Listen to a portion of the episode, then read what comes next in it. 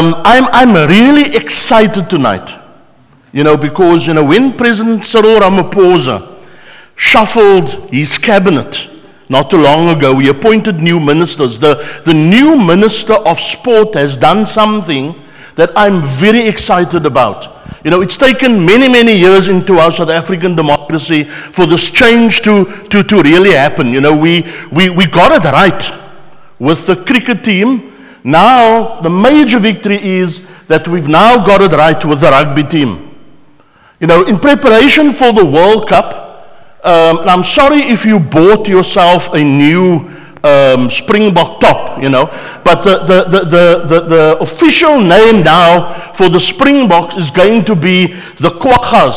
So we are going to, at this next World Cup, we're going to be shouting, "Go Quaggas!" Thank you very much, Minister Zizi Kodwa, for bringing about this change that is very, very much needed. Why are you guys laughing? Yeah. I don't know how you feel about that. I guess some of you must be happy, some of you might be sad, maybe you spent money. Um, but as you know, yesterday was the first of April. so, yeah, so, so the story actually appeared on the first of April about four years ago on news twenty-four dot com. And obviously it got a number of people who like to braai on a Saturday very, very upset. You know, uh, I, I don't know if any of you pulled a, um, a April Fool Day prank on any of you. Yeah, we were driving from the shop yesterday and listening to the radio, um, K F M's Top forty something countdown, and Carl Waystead, Calum Scott, um, on the radio station. You know, and he pulled an April Fool joke on him. And I know a number of years ago, you know, I would always look out for the first of April, you know, if somebody was going to try and, and pull a fast one on me. And, you know, in those days when we still used to read the printed newspaper, you know, yeah, I would always, you know, read the newspaper with uh, um, a, more than a pinch of salt, you know, just in case there would be some kind of story, you know, that would really not be true, you know. And in fact, I remember the first of April, a number of years ago, visiting a friend of mine, and on the, the front page of the newspaper, they had a picture like this. Um, it wasn't this one. I couldn't find the original pictures. I had to recreate the picture. But, you know, there was renovations happening on top of Table Mountain to the to the cable car. And, you know, on the newspaper they put there this picture, you know, this is what is happening. They're actually moving the cable station from the one side of the mountain to the other side of the mountain. And that's what they put up, you know. And I remember walking in, my friend who, you know, religiously reads the paper, you know, and I mean, he's a very intelligent guy, he's a math teacher, you know, and, and I said to him, you know, "Hey, did you see that story?" And he says, "Yeah, interesting, is it not?" You know, he says, "Don't you know what the date is? It's the first of April. You don't trust anything, you know, that, that happens in the newspaper." Um, but yeah, you know, uh, so yesterday was the first of April, um, April Fool's Day. You know, I've often wondered, you know, what is the origin of this concept of April Fool? Uh, according to the History Channel, um, they say, look, the, the actual Um, origin of April Fool is unknown, but it likely happened somewhere in the late fifteen hundreds, maybe around fifteen eighty-two. Um, there's something significant that happened in Europe, and especially in France where it started. Um, there was a change in the calendar. You know, we used to operate off what was called the Julian calendar, you know, from the Roman times. Pope Gregory introduced what became known as the Gregorian calendar. And one of the things that we kind of take for granted, you know, that um, New Year's Day is the first of January, but New Year's Day actually used to be the first of April. And Christmas Day was on the twenty-fifth of March, you know, and they were kind of aligning um, under the Julian calendar that Christmas and New Year would fall with what happens in the northern hemisphere, um, what is known as the spring equinox. You know, for us it's the start of of autumn going into, into winter. But you know, the people didn't like that idea, and a lot of people took a while, you know, to kind of warm up to that idea, so they had to find some way of encouraging people in order to do that, you know. And one of the ways in which that happened was that people started apparently playing pranks on one another. especially when the Gregorian calendar was introduced into, into, into Britain. So, so people used to, on the first of April, um, create fake tasks for people. And in fact, it was at that time that they started doing what we used to do in primary school. On a piece of paper, you used to write, "Kick me," and then you inadvertently put that on somebody's back. And as they're walking along, you know, it's an invitation for everybody, you know, to kick you on your behind, you know. Um, kick me sign started started there. But I don't know, you know.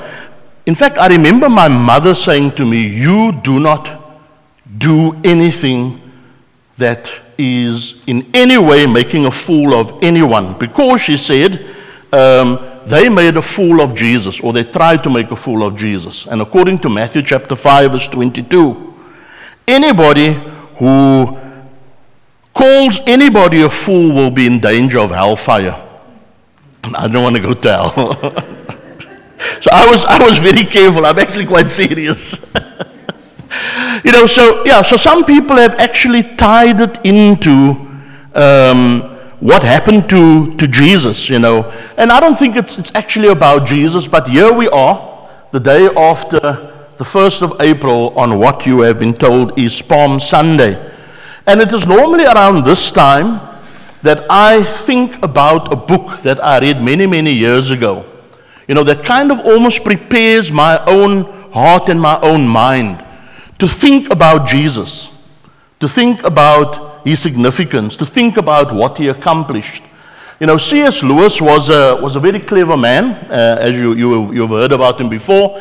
Um, he actually started out as a, as a student at some of the most prestigious universities in In, in Britain. He studied at both Cambridge University and Oxford University. Eventually became a professor of English at Oxford University. While he had been baptized as a baby into the Anglican church, he actually became an atheist. And while at Oxford, you know, he was part of a group of people. They called themselves the Inklings, you know, which got to do with ink, people who would write. And this was a discussion group. And this discussion group, you know, discussed various topics. And one of the guys on that dis- discussion group with him was a man by the name of J R R Tolkien. You know, the guy who wrote Lord of the Rings, who was actually a committed Christian. Um, he challenged C S Lewis. And in fact, as a result of his interaction with C S Lewis, C S Lewis committed, recommitted his life to Christ and became a Christian. And started writing in defense of the Christian faith, you know, given this change that happened. That is one of the books that he wrote, Mere Christianity, um, it was entitled, published about nineteen fifty, late nineteen forties, early nineteen fifty-two, I think it was published. Um, and in this, in this book, you know, C S Lewis posed what they call a trilemma, you know, um, trying to give something, an answer to something by posing three questions. And the question he essentially posed in this book was about Jesus. Is Jesus a liar? Is he a lunatic? Or is he Lord? In other words, for him, there were actually only three options. When one considers who Jesus is, the life of Jesus, and everything that Jesus did, you know, you have to take that seriously. And if you take that seriously, you have, you can only come to one of three conclusions. Either that Jesus was a liar, or that he was a lunatic, or that he was Lord.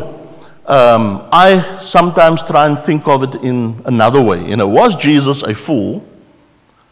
Was he just simply being foolish?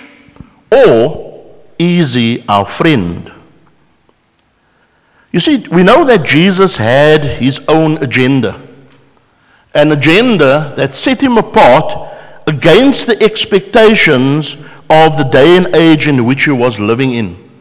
And so when Jesus came and he had to present himself as Messiah, first of all to the Jewish nation, you know, he came within a particular context. A context in which, as we know, um, what we call today Palestine or the Holy Land or the land of Israel was under the control of the Romans, you know, and there were many other nations that actually controlled that piece of land. And, and for many, many years, the Jewish people had an expectation of what they called a Messiah. Somebody who would come and who would liberate them. And for them, the idea of this liberation was going to be a socio-political liberation. For them, the Messiah was going to be somebody who was going to come as a great and mighty warrior, and he would lead God's people um, to overthrow whoever was oppressing them at that time. At that particular time when Jesus was born, it was the Roman Empire that had brutal control over them. And so, in the popular mind, the idea was that this Messiah was going to be a, a great warrior. Somebody who's going to come along and is going to lead in revolt. And in fact, there were many, you know, that they thought was this Messiah. In fact, about one hundred sixty-seven or so years before the birth of Jesus, you know, and you know, with the changes in the Gregorian calendar, et cetera, you know, today, we calculate that Jesus was probably born about seven to four B C, somewhere around there, which sounds strange. You know, how can Jesus be, be born seven years before Christ? But it's a mess in the calendar. But about one hundred sixty-seven years, um, based upon the calendar that we have today, there was a man by the name of Judah, and he had a title. His title was the Hammer, Maccabeus. And he decided that he was going to be a one who was going to be leading a group of people in revolt, you know, against what was then, you know, one of the um, the remnants of um, um, of the great empire um, of Alexander the Great.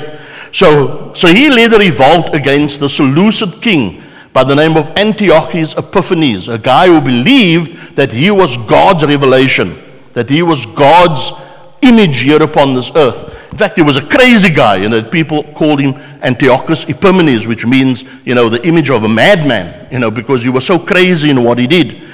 And it was in that uprising that Judah Maccabeus and many who revolted, and there were even some Pharisees that got involved in this revolt, that hundreds, if not thousands of them ended up being crucified. So here was this person who they thought would be, you know, this this great warrior, this maybe this Messiah. And that remained the expectation for, for, for many, many years. And so Jesus comes into that situation, and Jesus knows that there is this messianic expectation, which is not true to what his ministry was going to be all about. And so Jesus had to be more intentional about how he was going to be doing this. And we see this throughout the life of Jesus, you know, as we as we read the gospel accounts. Um, and especially on a day like this, we tend to camp off at this, what we call the triumphal entry into Jerusalem, in which there was, once again, this messianic expectation, this popular idea as to what it would be all about. The story is so important.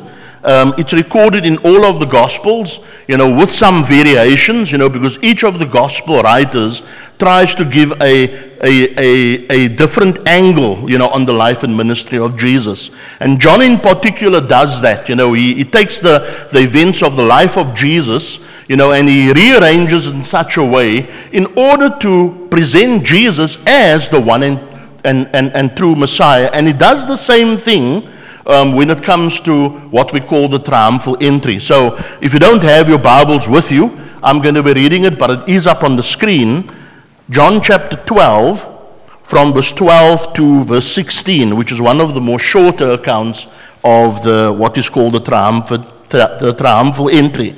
The next day, when the large crowd that had come to the festival. Now, the festival that the Bible is talking about here was a pilgrim festival. Um, it was God's people, the Jews, preparing themselves to celebrate the Passover. You know, that's what Jews are doing today, you know, because Passover falls over, over, the, over the Easter period.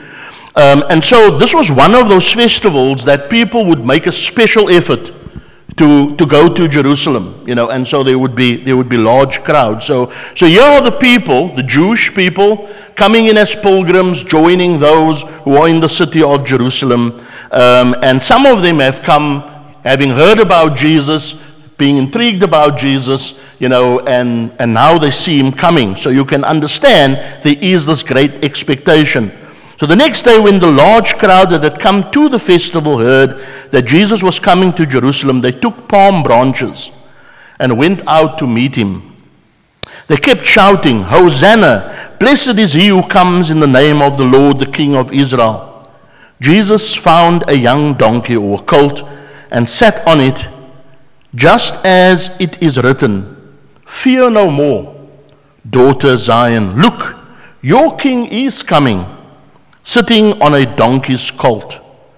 His disciples did not understand these things at first. However, when Jesus was glorified, then they remembered that these things had been written about him and that they had done these things to him. So it's a it's a story that we know very well.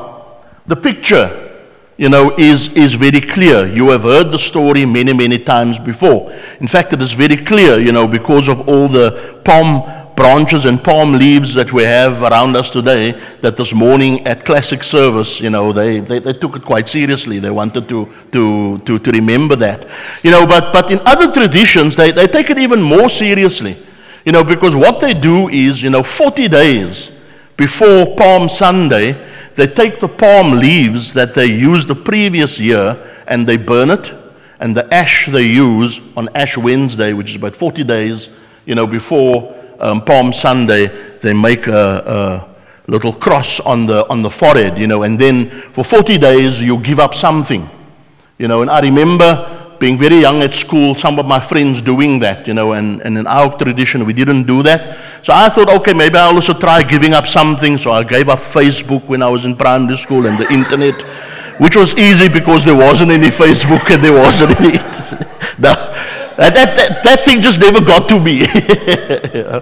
But, but anyway, you know, there are people who, who actually take it seriously, you know, and they dedicate themselves to that, and they say, "I'm going to give up something for forty days." Why? Because Jesus gave up so much for us.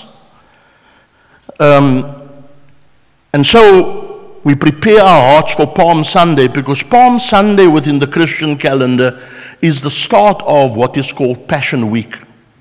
That week that we remember that Jesus really went through a difficult experience, because there was the expectation of people generally that he was going to be the Messiah, you know. In fact, that expectation had been growing, you know, and as Jesus performed miracles and as he shared with his disciples, you know, there was this growing expectation, "Lord, at this time are you going to, you know, Lord, at this time, so when are you going to be leading in this, in this rebellion?"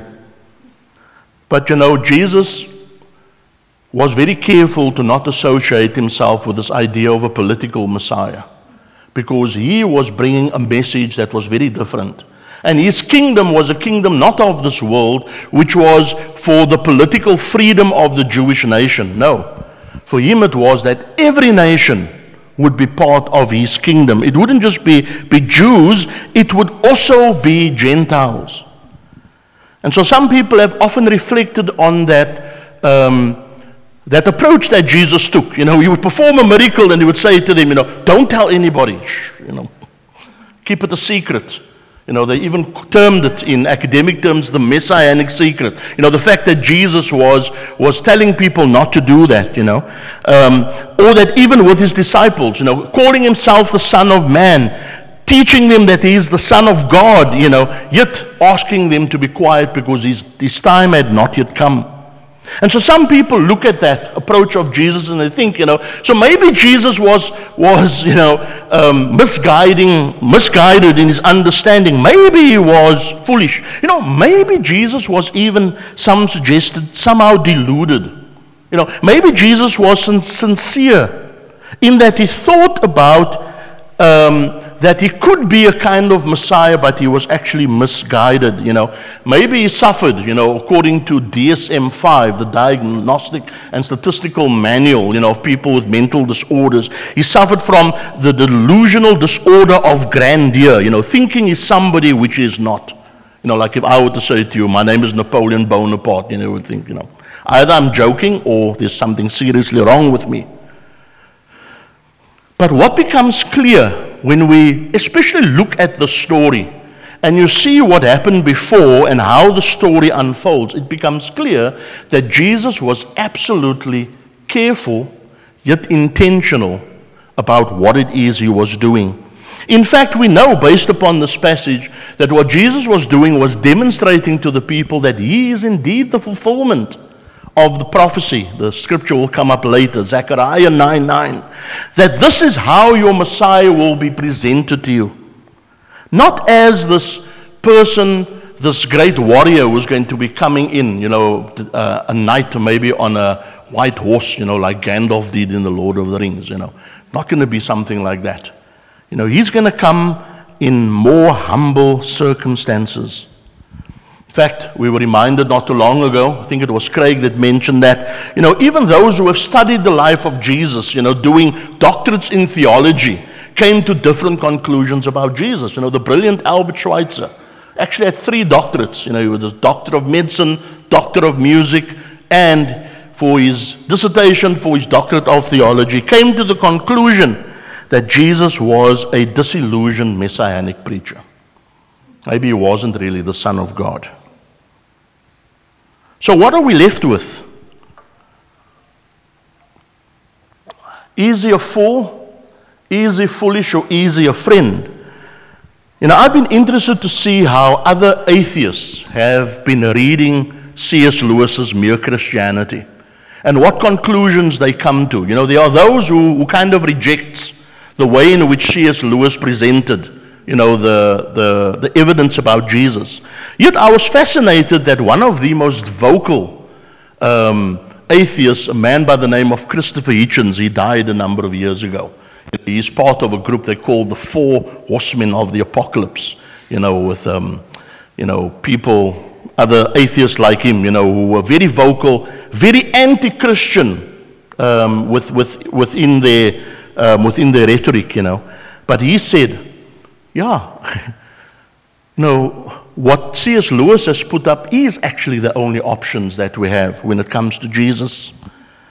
So I know tonight I have a sympathetic audience, an audience that probably doesn't need much convincing as to who Jesus was, and that he was the true Messiah, and that what he was doing um, on that Palm Sunday was self-consciously fulfilling the messianic prophecy about him. But just in case you might ne- you might need to be reminded, I want to share with you some ideas that I think this passage is helping to instill about Jesus. The first one is that, simply that, that when you take a look at Jesus and you consider the life of Jesus, you discover that unlike any other person, Jesus always is able to tick all the boxes. Check all the boxes when it comes to every single prophecy, Old Testament prophecy, and even the ones that comes early in the New Testament about him. Only Jesus is able to tick all of them off. So all of the prophecies about Jesus, Jesus was able to consciously fulfill every single one of those prophecies, and they stand as evidence that he can be trusted, that he is not a fool, that is not being foolish, but he actually wants to present himself to us as Messiah, or as we sing about him, our friend. Secondly, I think, oops, now what did I do? I blanked the screen. It is considering his miracles. You see, when Jesus performed miracles, we know that there was always an intentionality around his miracles. In fact, the way in which the book of John describes Jesus' miracles, John's gospel calls these miracles signs. And he records some of the things. Remember, John says Jesus did many, many other things that's not recorded. The only thing, only way you will know what those things are if you watch the series The Chosen. Then you'll know the other things Jesus did. I, I think one of the amazing things I discovered on that series was that Jesus could dance.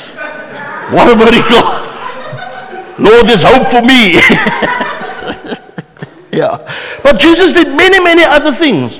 But John records the miracles specifically as signs pointing to Jesus, to, to convince everybody that Jesus, he was the Messiah, that he that that that, that is his identity. The third thing that I think um, this passage helps us to understand was that Jesus' messianic nature was very different to the expectation of his day. In fact, it took Jesus the better part of three years, spending time with his disciples to try and re-educate them, to try and undo the understanding that they had, and to make them understand that this is who he was. In fact, John records here that even when those things happened, they still weren't convinced. It took them a number of years later. In fact, John then eventually records it, and he says, you know, it was only once he was glorified that all of these things made sense to us, that we understood. And so, Jesus indeed was the Son of Man, but at the same time, he was also the Son of God. Very, very different kind of Messiah. I think the, the, the, the next thing that this thing that that that this that the Bible teaches us, and what even this passage helps us to understand, is that Jesus was unique. He was especially unique in his teachings. You see, Jesus presented himself on this earth as a rabbi, this itinerant preacher moving around with his disciples, you know, and and, and teaching them. You know, but it became very clear that the content that he preached was very different to what the other rabbis were teaching. You know, so that even the, the, the famous rabbis of his day, you know, that many of the Pharisees followed, and some of the Sadducees as well, had their own rabbis. You know, when they listened to what Jesus had to say, they said, this is radical. I mean, love your enemies. Love the Romans. I mean, these people that's doing all these things to us, you know, if they if they if they take your your coat, give him your tunic as well, you know. I mean, would the Messiah say something as crazy as that, as radical as that? And everything that Jesus taught, I think, you know, actually went against the established teaching of the day. Remember, Jesus said, "You have heard, but I say to you." You know, he had that kind of authority to be able to do that, you know, and it got them listening.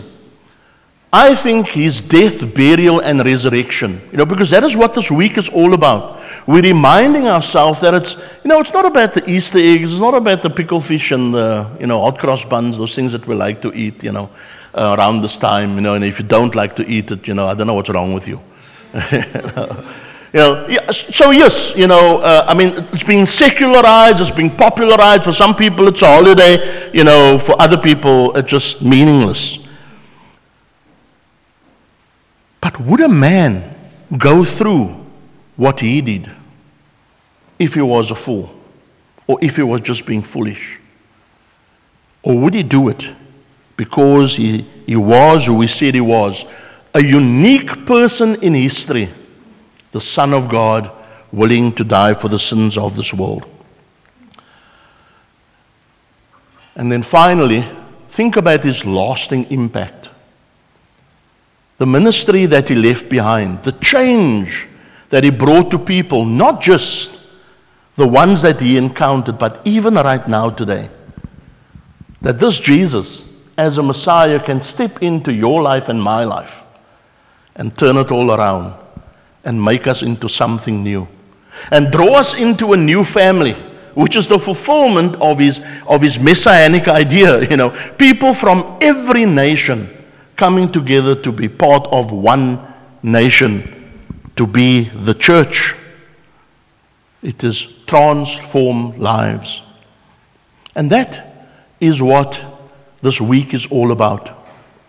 You know, so if you are maybe going through some doubts, or maybe you feel that, ah, just another another Easter time, um, just another time to, to remember something that was nice.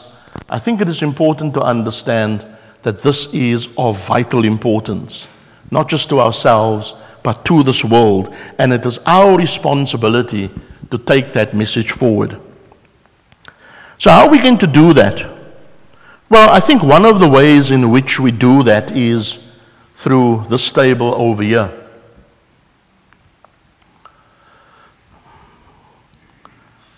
But as we come to this table, I want to draw this message to a close and to share with you what C S Lewis himself said. Now, on the memes, which is on the left-hand side, you will see the partial quote. But this is what C S Lewis said in Mere Christianity. A man who was merely a man and said the sort of things Jesus said would not be a great moral teacher. You would either be a lunatic on a level with a man who says he's a poached egg, or else you would be the devil of hell. But that's not the full quote. The full quote is on the right-hand side, you know, with a gap in the middle where that quote fits in. I'm trying here to prevent anyone saying the really foolish thing that people often say about him. I'm ready to accept Jesus, he says, people say, as a great moral teacher, but I don't accept his claim to be God. That is the one thing we must not say. Then you can read the quote on the left, and then that's the way in which the quote ends. You must make your choice. Either this man was and is the Son of God, or else a madman or something worse. You can shut him up for a fool, you can spit at him and kill him as a demon, or you can fall on, fall at his feet and call him Lord and God. And that is what C S Lewis did. I heard a story of a man who was walking around in London, apparently, with a sandwich board. You know, we know what the sandwich board is, you know. They're kind of making a comeback nowadays, you know, people who stand at the traffic lights and they advertise something, you know, and Um, normally it's the same thing on the front as what it is on the back, but but sometimes you get a sandwich board like this, a man walking around and people seeing, you know, him saying, I'm a fool for Jesus, and people thought, yeah, you must be really crazy. But when they looked at the other side, they were posed with that question, but then whose fool are you? Was Jesus a fool? Was he being foolish? No, he is our friend. And Jesus gathered his friends together as that Passion Week was coming towards its culminating point in what we remember as the Last Supper and what we celebrate as the communion table. You know that this is a painting. In fact, it's a what we call a fresco. Um, it wasn't done by Leonardo da Vinci as a painting. It's actually painted on a wall, on a monastery. He was commissioned by the head of the monastery, Santa Maria del Grazie, I believe, in Milan, to, to paint a picture, um, in fact, in the very area that they would have their meals, you know, of what we call the Last Supper. It took him three years to actually paint that fresco.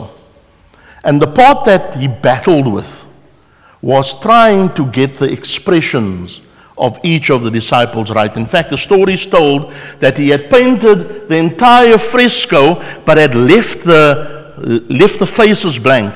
And he walked through the streets of Milan, looking at different people, you know, to try and um, um, get an, the, the right expression for, for, for the right person. Because what you might not know is that the, the picture is supposed to be a moment captured when Jesus says to them, one of you is going to betray me.